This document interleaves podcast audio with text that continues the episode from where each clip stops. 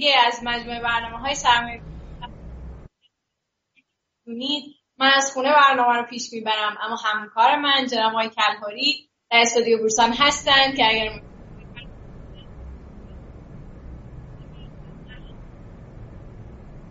سلام ظهر شما بخیر خانم موسوی. امیدوارم که برنامه خیلی خوبی باشه. هر جا که اگر مشکلی بود من در خدمت شما هستم. من واقعا ازتون ممنونم. برای اینکه وقت می‌ذارید و میشید اونجا که اگر مشکلی ممنون. لطف دارید.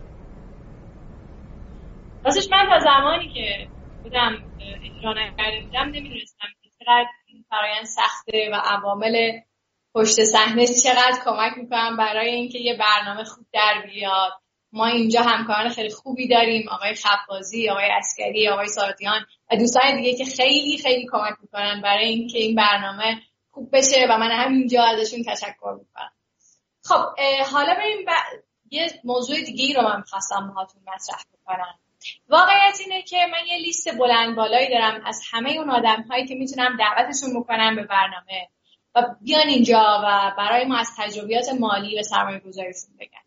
منتها توی این مدت که الان تقریبا یک ماه بیشتره که من دارم براتون اجرا می‌کنم. توی این مدت خیلی از شما آمدین و برای من فرستادین که چه اتفاقاتی توی زندگیتون افتاده و چقدر زندگی های شما تغییر کرده یه نقاط عطفی بوده تو زندگیتون. و به این نتیجه رسیدم که چرا از خود شما نخوام که بیاین و داستانهاتون رو با ما به اشتراک بگذارین.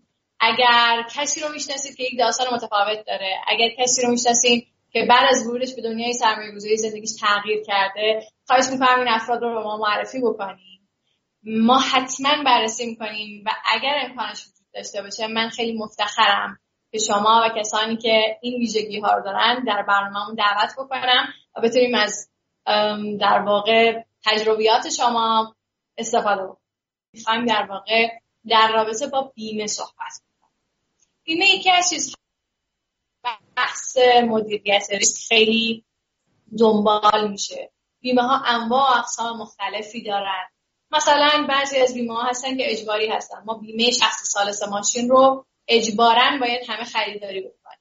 بعضی از بیمه ها هستن که کارفرما ما رو بیمه می‌کنه. مثلا بیمه تامین اجتماعی که در واقع برای بازنشستگی ماست و خود ما کمک یه سری بیمه هایی هم داریم که خودمون داوطلبانه برشون اقدام می‌کنیم. مثل چی؟ مثل بیمه درمانی تکمیلی حالا امروز می‌خوایم در رابطه با بیمه ها صحبت بکنیم. اینکه اصلا بیمه ها چرا مهمن چه انواعی دارن و اینکه وقتی می‌خوایم یه بیمه خوب انتخاب بکنیم باید به چه نکاتی توجه مهمان امروز برنامه ما جناب آقای محمد مهدی تربتی مدیر محترم محاسبات فنی و توسعه محصول شرکت بیمه زندگی خاورمیانه هستن آقای تربتی سلام و عرض سلام خدمت شما خانم موسوی و برنامه خوبتون سرمایه گذار شو. خیلی ممنون که دعوت کردین. من در خدمتتون هستم. سلامت بشین متشکرم. من فکر از اینجا شروع کنیم که آقای تربتی اصلا بیمه ها چرا مهمن؟ چرا باید بیمه بخریم؟ و اینکه بیمه ها چه ریسک هایی رو پوشش خواهش می‌کنم در خواهش می‌کنم. ببینید برای اینکه اول بخوایم بگیم بیمه ها چرا مهم هستن ابتدا باید یک تفاوتی رو بین دو تا مفهوم ریسک و نااطمینانی قائل بشیم. اصولا به صورت کلی هر در واقع هر موقعیت قابل بررسی که چندین نتیجه ممکن داشته باشه رو ما به عنوان ریسک تلقی می‌کنیم. و نااطمینانی رو به این, به این ترتیب تعریف می‌کنیم که در واقع معلوم نیست چه نتیجه ای رخ میده. یعنی عملا ما در قسمت ریسک می‌دونیم که در یک موقعیت امکان داره چند نتیجه رخ بده ولی در قسمت نااطمینانی هیچ نتیجه رو متصور نیستیم بر به عنوان مثال فرض کنید شما یا فردی می‌خواد یک امتحانی رو بده و وقتی که میره اون امتحان رو بده برای خودش درجه بندی تعریف می‌کنه میگه امتحان رو خوب دادم یا بد دادم یا در واقع ضعیف دادم. اما در وضعیت فعلی مثل در واقع کرونا ما الان اصلا نمی‌دونیم امتحانی برگزار میشه یا نه. یعنی نتیجه ای رو نمی‌دونیم که چه اتفاقی در واقع قرار رخ بده. بنابراین به صورت کلی ما اگر که احتمال در واقع یک واقعه ای رو نمی‌دونیم به چه گونه پیش میده ولی احتمالی براش متصوریم میگیم ریسکه. ولی حتی اگر احتمالی براش متصور نیستیم در واقع به عنوان یک نااطمینانی تلقی می‌کنیم. حالا تشدد آرا زیاده. من نمی‌خوام خیلی وارد این موضوع بشم اما یک در واقع ایده دیگه هم میگه که نااطمینانی به صورت شک و تردید هستش. ریسک ها به صورت عوامل بیرونی هستن. فرض کنید همون فردی که می‌خواد بره امتحان بده خیلی فرد با استعدادیه می‌تونه امتحان بده اما بیمار میشه یا در محل ها در واقع در محل به سوی امتحان حادثه براش رخ میده و نمی‌تونه در واقع اون امتحان رو انجام بده. بعد از اینکه این دو تا مفهوم رو حالا تا حدودی باش آشنا شدیم و یه خورده کلنجا رفتیم می‌تونیم بگیم که چرا بیمه مهمه. بیمه عملا ابزار تأمین مالی ریسک برای افراد هستش. اگر بخوایم تعریف کنیم می‌تونیم بگیم که تأمین مالی ریسک رو ابزاری به نام یا مفهومی به نام بیمه انجام میده. به عنوان مثال فردی در نظر بگیرید که از بین ده نفر از نزدیکانش هر سال می‌بینه یک نفر تصادف می‌کنه. بنابراین میگه ده درصد احتمال تصادف وجود داره و من میرم بیمه در واقع اتومبیل خریداری می‌کنم. منتها یک آثار اجتماعی هم داره. ما به این صورت ریسک رو در واقع توضیح می‌کنیم به صورت عادلانه در اجتماع و از مشارکت اجتماعی هم کمک می‌گیریم برای اینکه بتونیم ریسک های به وجود اومده رو در واقع پوشش بدیم. اما خدمتتون هست شود اینکه بیمه چه ریسک هایی رو در واقع پوشش میده؟ ما ابتدا باید نحوه رفتارمون با ریسک ها رو تعریف کنیم. به عنوان مثال حالا البته من یه چهار تا نحوه رفتار رو خدمتتون عرض می‌کنم و بعد دنبال مثال ها هم میریم. در در واقع استپ اول ما بیسیک در این حالت رو در نظر می‌گیریم که فرد از ریسک اجتناب می‌کنه. به عنوان مثال حالا یه جوری شاید به این مفهوم برداشت بشه که صورت مسئله رو پاک می‌کنه. یعنی فردی که رانندگی می‌کنه سعی می‌کنه که به خاطر اینکه از این ریسک تصادف و حادثه دور باشه سعی می‌کنه رانندگی نکنه. یا فردی به خاطر اینکه سرمایش در واقع از بین نره اصلا وارد بازار سهام نمیشه. مورد دیگه در واقع استپ دوم و یک خورده پیشرفته تر از اون قبول ریسکه که ما به صورت رسمی کلمه خودبیمهگری رو بهش در واقع ارجاع میدیم و میگیم طرف خودبیمهگری می‌کنه. یعنی فرد قبول می‌کنه که هزینه ریسکش رو بپردازه. حالا خودبیمهگری بیشتر در سازمان ها معنی پیدا می‌کنه که یک داده ای از قبل دارن و مواردی رو می‌تونن در باب خودبیمهگری استفاده کنن از این مفهوم.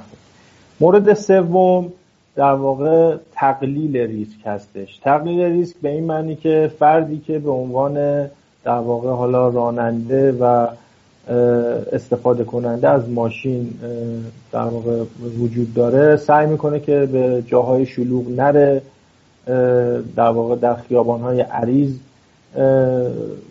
رانندگی کنه تا بتونه در واقع این ریسک رو تقلیل بده. حالا مثال مالیش با توجه به بحث و بحث و چارچوب برنامه مثلا به option میشه در واقع اشاره کرد. یعنی اختیارات معامله در بازار بورس ها و بازارهای سرمایه گذاری دیگه که باعث تقلیل ریسک میشن. نحوه چهارم و پیشرفته تر از همه این موارد در واقع همون بیمه هست. بیمه در واقع کار انتقال ریسک رو انجام میده. به عنوان مثال فردی که میاد یک بیمه ای می‌خره کار انتقال ریسک رو به انجام داده و ریسک رو به گردن شرکت بیمه انداخته و شرکت بیمه هم در مواقعی که حادثه ای رخ بده تأمین مالی ریسک رو برای اون فرد می‌کنه. اما بعد از اتمام تمام این ماجرا ما باید بیایم ببینیم که واقعا چه ریسک هایی بیمه پذیرن آیا ما تمام ریسک ها رو می‌تونیم برداریم یک شرکت بیمه همه ریسک ها می‌تونه برداره یا نه؟ باید ویژگی هایی داشته باشن که اون ریسک ها رو بیمه پذیر تلقی کنیم. ریسک هایی که بیمه پذیر هستن و شرکت های بیمه اونا رو می‌شناسن یه چند تا ویژگی دارن. ویژگی اولش این, این هستش که در واقع احتمال وقوع اون حادثه برای فرد قطعی نباشه. یعنی شما در یک دوره خاصی نگید که به عنوان مثال در یک سال آینده من حتما تصادف می‌کنم. یعنی این موضوع در واقع قابل پذیرش نیست به عنوان اینکه بخوایم ریسک بیمه رو بپذیریم. بنابراین احتمالی بودن و قطعی نبودن اون اتفاق مهمترین اصلی که وجود داره. مورد دیگه این که این حوادث تواترشون به ندرت نباشه. یعنی به عنوان مثال اگر هر 100 سال یا 200 سال یک اتفاقی برای حالا یک جای دنیایی میفته عملا نمیشه اون رو به عنوان یک ریسک بیمه پذیر تلقی کرد. به خاطر اینکه کار ارزیابی و مدل سازی اون ریسک عملا خیلی مشکل هستش و نشدنیه. و مورد سومی که شدت زیان و در واقع زیان بالقوه یا اون منابع حق بیمه نباید ناچیز باشن. به عنوان مثال شما نمی‌تونید برای مثلا شکستن یک لیوان برید بیمه بگیرید به خاطر اینکه خسارت خیلی زیادی وارد نمی‌کنه و حق بیمه خیلی ناچیزی هم داره و اصلا شرکتی قبول نمی‌کنه. بنابراین به شدت و در واقع میزان اون خسارت هم بستگی داره. البته یک تفاوتی اینجا وجود داره بین بیمه ها و اونم این هستش که در واقع امکان داره یک فردی بگه ما در بیمه عمر خب فوت قطعیه. چرا پس میان بیمه های عمر میفروشن و یک همچین پوششی رو تقبل می‌کنه؟ ما در بیمه عمر درست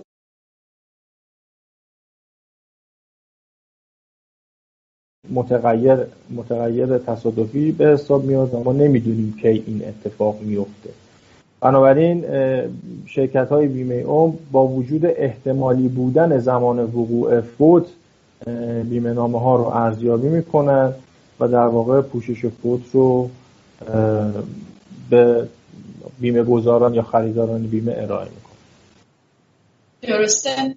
خب من حدس می‌زنم که یه تفاوت هایی بین صنعت بیمه در ایران و در دنیا وجود داشته باشه. من تا اونجایی که می‌دونم مثلا در حوزه بیمه بازنشستگی یا تامین اجتماعی که توی ایران یه کار اجباریه در دنیا این شکلی نیست و آدم خودشون مسئولن که برن بالاخره خودشون رو بیمه بکنن تا در زمان بازنشستگی بتونن ازش استفاده بکنن.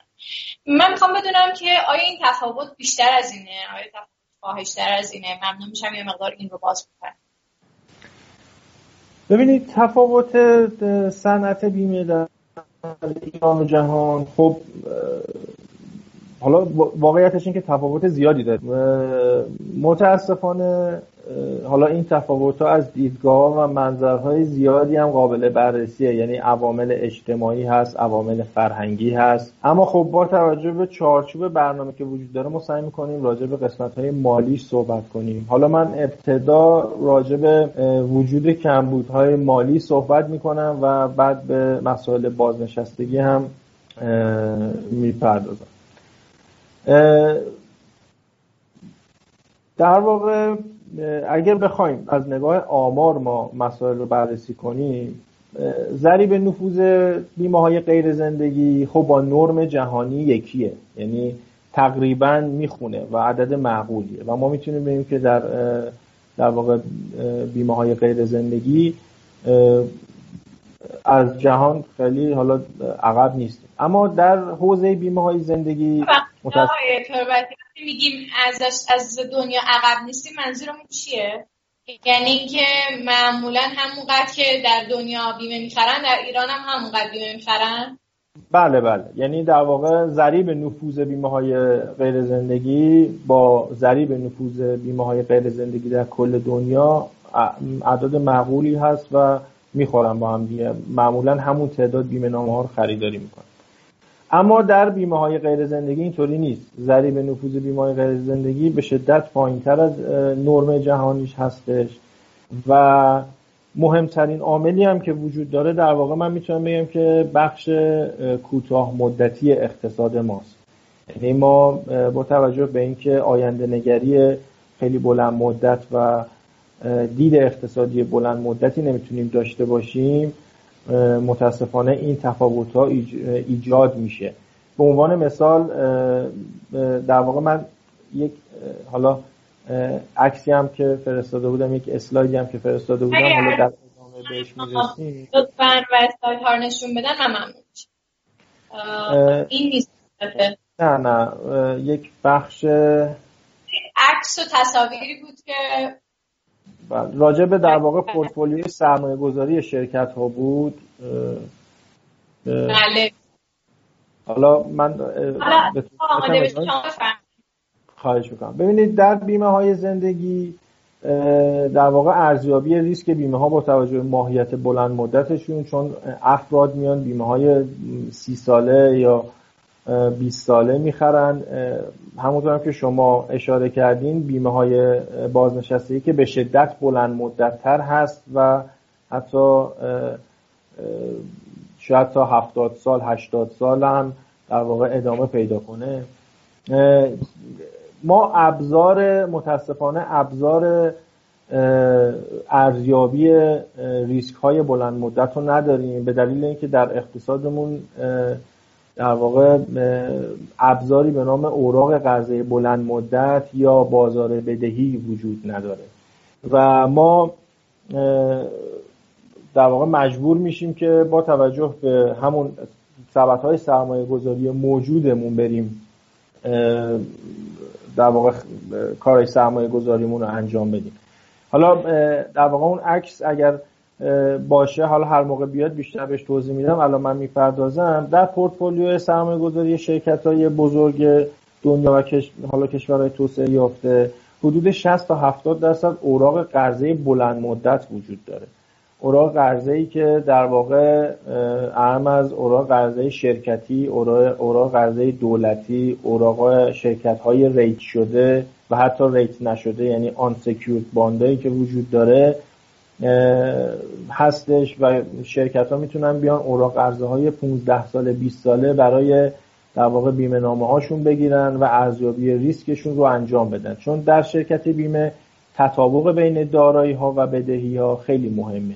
اینکه شما در چند سال آینده بتونید در واقع بدهی های احتمالی که دارید با توجه به سرمایه گذاری که انجام شده که به عنوان اسست و دارایی شما شناخته میشه انجام بدید واقعا حرف اول رو می‌زنه.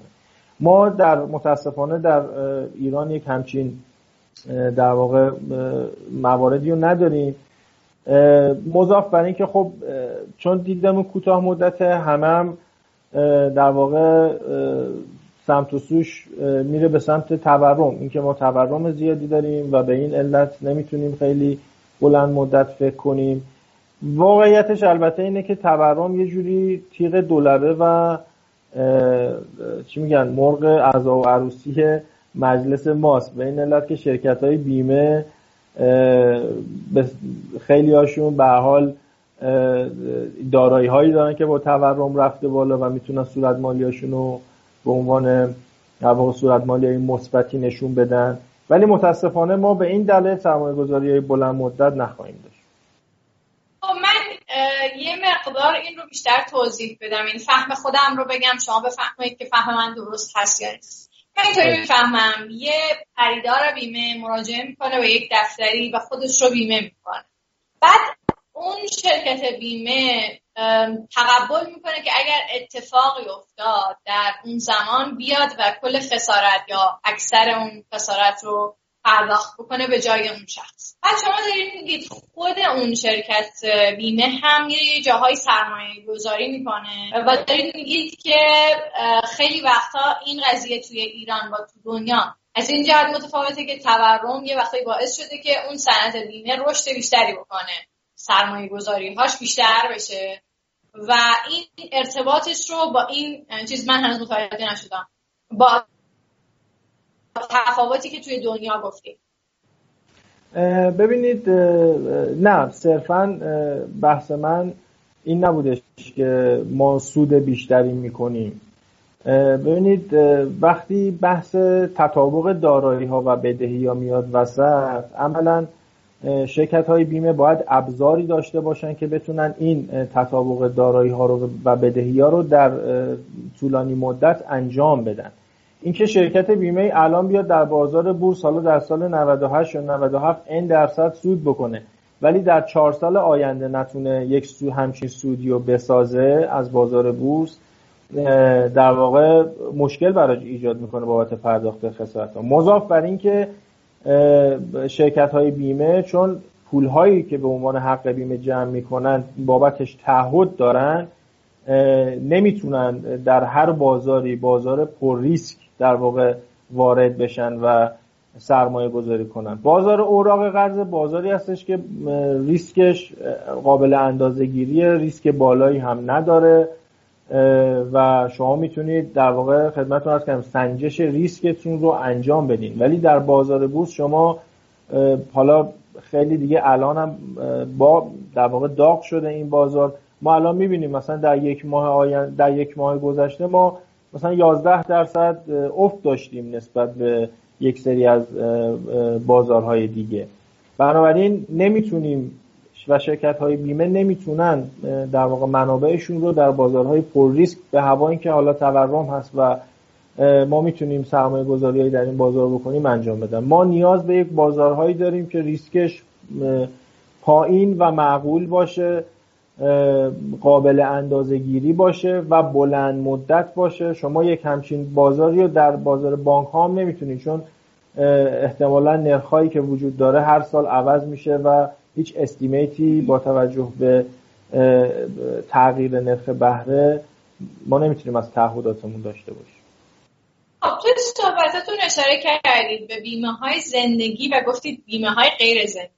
این بیمه های غیر زندگی تقریبا شامل چه مواردی میشن ببینید بیمه های غیر زندگی بیمه های در واقع مثل هم بیمه سالس بیمه مسئولیت بیمه مهندسی بیمه ساختمان و بیمه هایی هستن که یک سالن البته ما در بیمه های عمر هم بیمه های یک ساله داریم که ازش به عنوان بیمه های گروهی یاد می‌کنیم. اما خب در واقع به صورت رسمی اونا بیمه های یک ساله قابل تمدید هستن. ولی حالا جدا از این موضوع ما بیمه هایی که در واقع یک سالن مثل بیمه بدنه اتومبیل اینا رو بهش اطلاق بیمه های غیر زندگی می‌کنیم. بیمه هایی که در واقع با فرد و اشخاص سر و کار دارن شامل حالا بیمه های عمر که خطر فوت و حیات هستش و بیمه های درمانی اینا رو ما در واقع جز بیمه های اشخاص و زندگی اطلاق می‌کنیم. البته خب به حال شما می‌دونید ما یک نهاد ناظری داریم به نام نهاد در واقع بیمه مرکزی جمهوری اسلامی ایران که نهاد بالادستی ما هستش. در دنیا جا افتاده که بیمه درمان جزو بیمه اشخاص هم باشه و زندگی حساب بشه. اما فعلا در ایران یک همچین رویه نیست و درمان هم در واقع جدا از بیمه های زندگی هستش. یک تفاوت هم در واقع در همینجا هست. ولی من حیث المجموع اگه بخوایم خطکش بذاریم بیمه هایی که مربوط به حالا اشیاء میشه مثل بدنه و حالا به غیر از البته مسئولیت و این اینجور بیمه ها بیمه های یک سال بیمه های غیر زندگی هن. بیمه های اشخاص بیمه های زندگی تلقی میشه. خب من یادمه آقای توبتی که حدود ده 15 سال پیش خیلی آدم های زیادی بودن که می‌رفتن بیمه عمر خریدن و اصلا به عنوان یک سرمایه گذاری نگاه کردن. من موقع خب حالا سنم کمتر بود اصلا در این فضاها نبودم و نمی‌دونستم چطوری کار می‌کنه.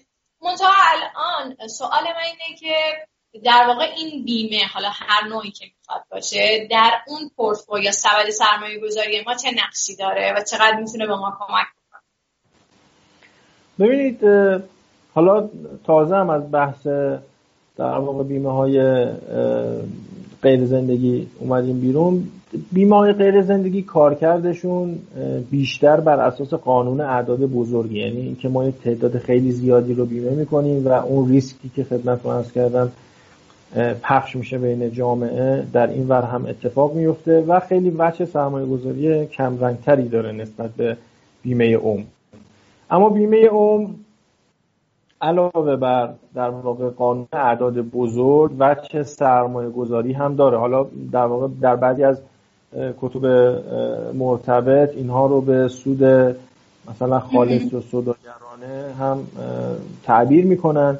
اما بیمه های زندگی به طبع ماهیت بلند مدتی که دارن ارزش سرمایه گذاری در واقع وجه سرمایه گذاری پیدا می‌کنن و باعث میشن که شرکت وارد فاز سرمایه گذاری بشه برای در واقع تعهداتی که وجود داره. و البته افرادی هم که میان بیمه نامه می‌خرن که ما بهشون میگیم بیمه گذار چون در سودهای سرمایه گذاری شرکت های بیمه شریک هستن به نوعی سهامدار حساب می... به حساب میان شرکت های بیمه. موظفن سود سهامشون رو هر سال بین بیمه گذاراشون در واقع تقسیم کنن. یه جوری مثل سود تقسیمی شرکت های در واقع سهامی هستش. منتها من باید سه تا ریسک رو که بیمه های عمر کاور می‌کنن خدمتون بگم. آقا ما دو دقیقه بیشتر فرصت نداریم جناب خواهش می‌کنم. ببینید ریسک در واقع شرکت های بیمه عمر یک ریسک فوت یک ریسک ناتوانی و یک ریسک طول عمر رو در واقع کاور می‌کنن. شاید طول عمر برای خیلی خوشایند باشه ولی ما در همون بحث بازنشستگی که شما اشاره کردین اون رو به عنوان یک ریسک تلقی می‌کنیم.